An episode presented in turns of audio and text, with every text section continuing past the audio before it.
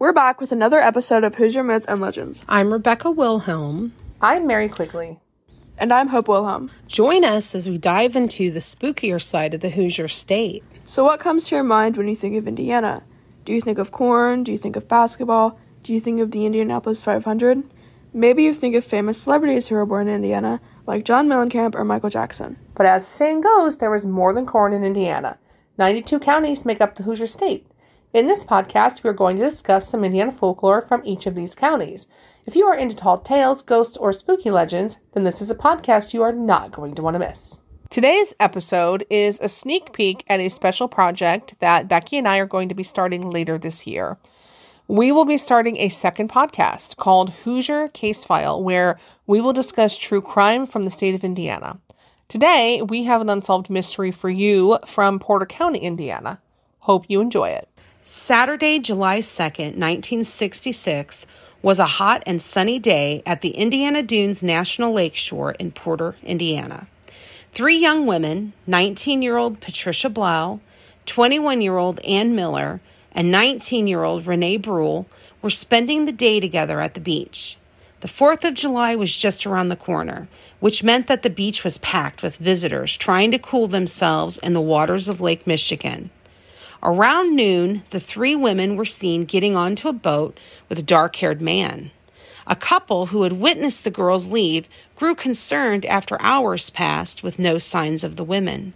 They contacted a park ranger and informed them that the women had not come back to retrieve their belongings, which included purses, money, and clothing. A search for the missing women turned up nothing except for Ann Miller's 1955 Buick, still parked in the parking lot. So turn down the lights and get comfortable as we bring you a mystery that has plagued Northwest Indiana for the past 57 years.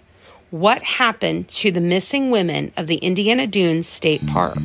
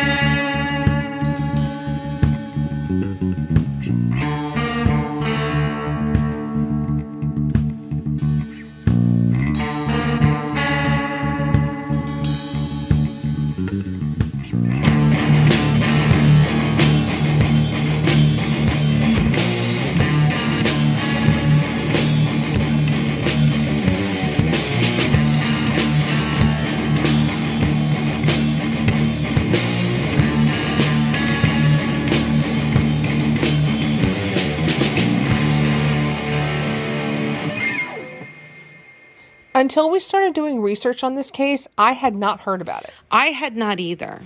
Growing up, we spent a lot of time going to the Indiana Dunes. Well, what's even creepier to me is that we've spent a lot of time going to this particular beach where these young ladies went missing from. Let's get into it.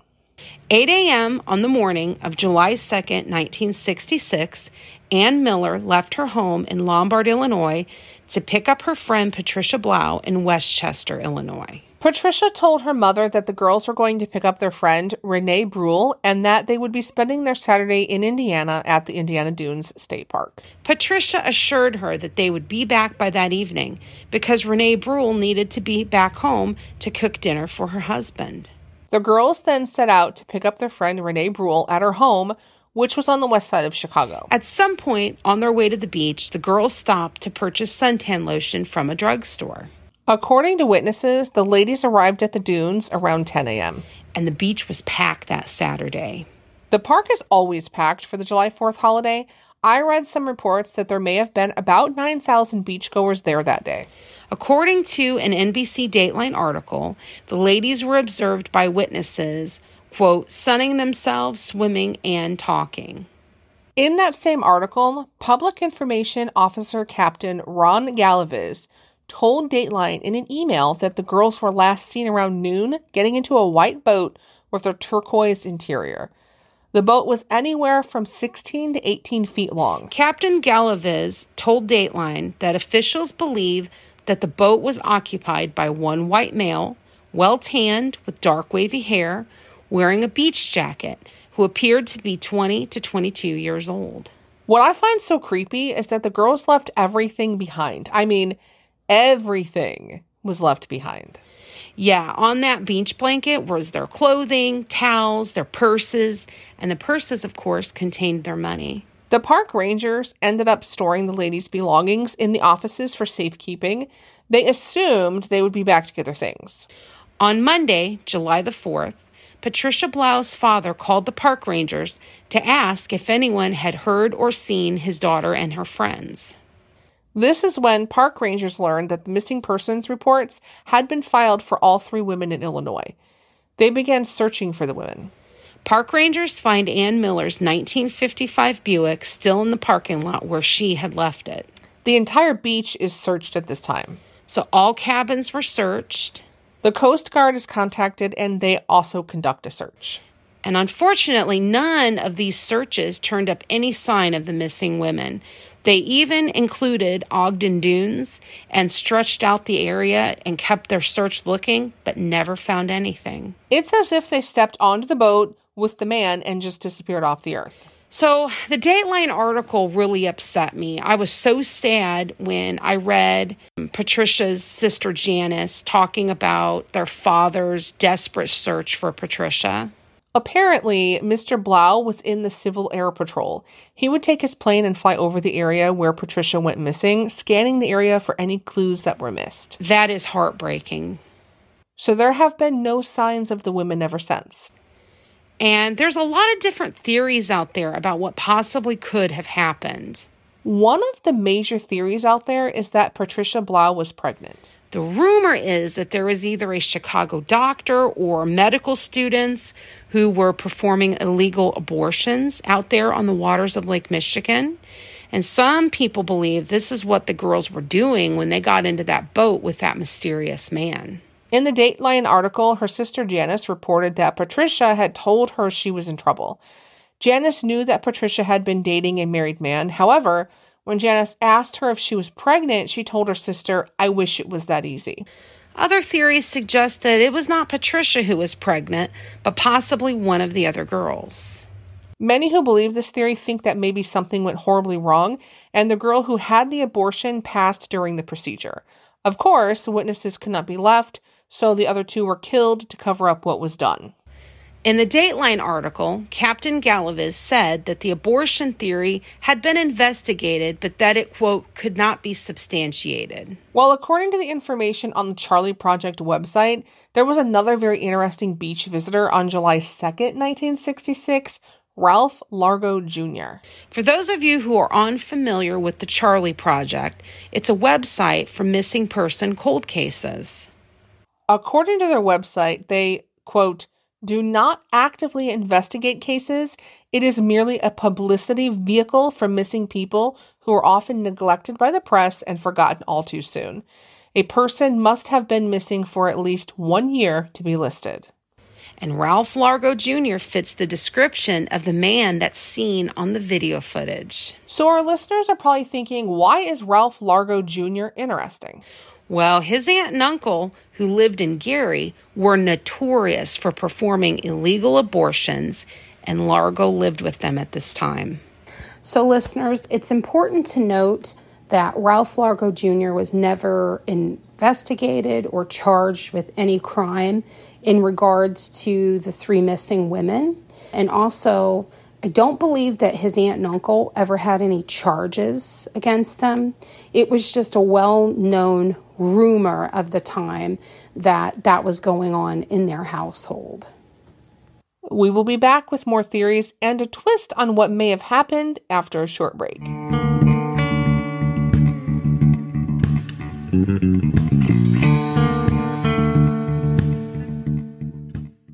Hey everyone! If you haven't heard the news already, we wrote a book.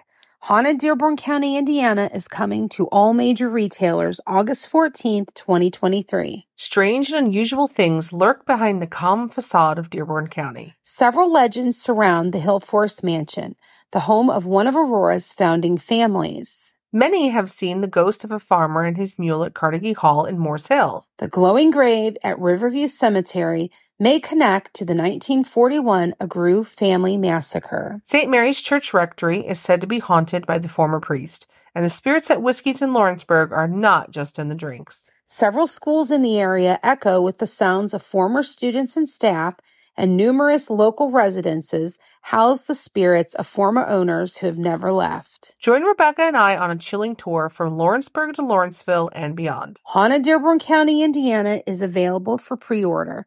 Check out HoosierMythsAndLegends.com for more details. So, another interesting twist to the mystery occurred when a man who had been taking home movies of the beach that day, he came forward and offered his footage which was located on reels because movies were reel to reel at this time and he turned these reels over to the police. When police viewed the home movie, they saw a smaller 16 to 18 foot boat being operated by a man who fit the description made by witnesses. What was even more astounding is that in the video footage, you could clearly see three females who matched the missing women perfectly. And here is where the twist comes in. In the video footage, a second, much larger boat makes an appearance about three hours after the first one. This boat was much larger, 26 to 28 feet long, and it was a cabin cruiser type of ship. It also had antennas for a radio or telephone.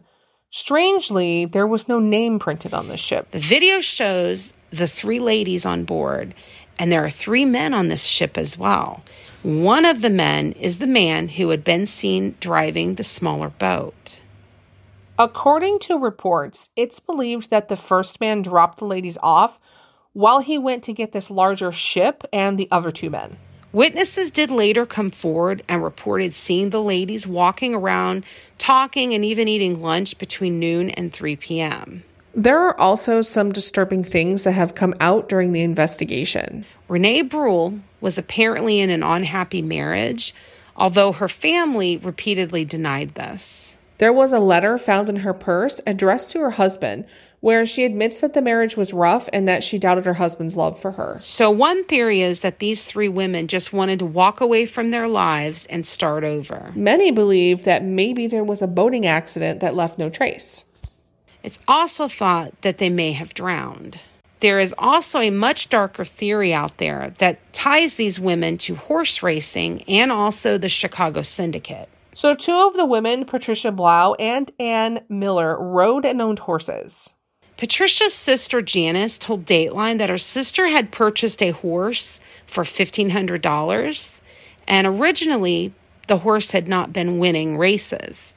All of a sudden, when it started winning, the old owners stepped forward wanting to buy it back, and Patricia refused. Janice also reported that her sister had confided in her that she was having problems with, quote, the horse people. Janice also reported that Patricia acted off and seemed very scared the day she went missing. It's also known that the ladies rode their horses at the Tricolor Stables in Palatine, Illinois. The stable was owned by George and Silas Jayne. The Jayne brothers, especially Silas, are well known Chicago criminals. Silas Jayne was also a suspect in the disappearance and possible murder of Helen Brach, who went missing in 1977. It's also theorized that Mrs. Brach may have been killed over horse racing, although her body has never been found. She was declared dead in 1984. Strangely, Silas and George Jayne's phone numbers were found in the women's purses. Silas Jayne was also rumored to be behind the death of a stable assistant named Cheryl Rude in a car bombing at the stables in 1965. Rude was killed while moving George Jayne's car. At the time, the brothers were in an argument over the horses. It is thought that the bomb had been set up by Silas, but intended for George. I find that to be a very strange connection. It's weird. Many people have wondered if possibly Pat, Renee, and Anne had seen or heard something that they maybe shouldn't have involving the murder of Cheryl Rude and that they may have been silenced. According to the Charley Project website, Silas Jayne also reportedly told the sheriff that he had three bodies buried under his home. However, the sheriff was killed in a farm accident before it could be investigated. How convenient. The lead on that went cold. I don't know what parts of this story upsets me more. The connection that those three ladies have with Helen Brach and the horse racing, the men, the stables, that's just weird to me. It also is upsetting to me that these ladies went missing from a beach of 9,000 people. Or the possible connection to a known criminal that was never fully investigated. The whole thing is just odd and upsetting. The case is still considered open, although it is a cold case at this point. Someone out there has got to know something. The families deserve some kind of closure. I agree with you. If you have any information about the missing women, please contact the Indiana State Police at 219 269 4747 or the Westchester, Illinois Police Department at 708 345 0060. What do you think happened to the vanishing women of the Dunes State Park? Are you familiar with this cold case? We would love to hear about it. Please send us an email to HoosierMythsAndLegends at gmail.com or reach out to us on social media. We may use it in a later episode. In the email, let us know if you wish to remain anonymous.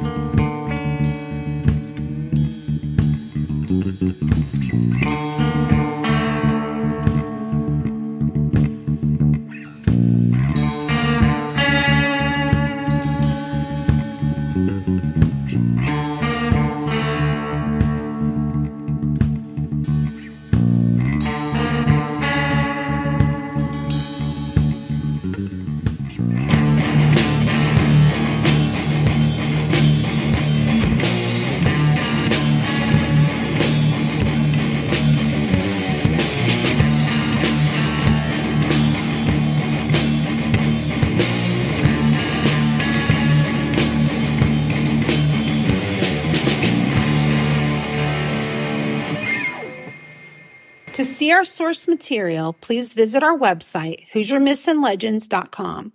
Please find us and follow us on Facebook, Instagram, TikTok, and now Twitter. Hoosier Myths and Legends is a Quigley Productions podcast. Our theme song was written and recorded by Wet Blanket. The song title is Taxidermy Race Car. As always, stay spooky.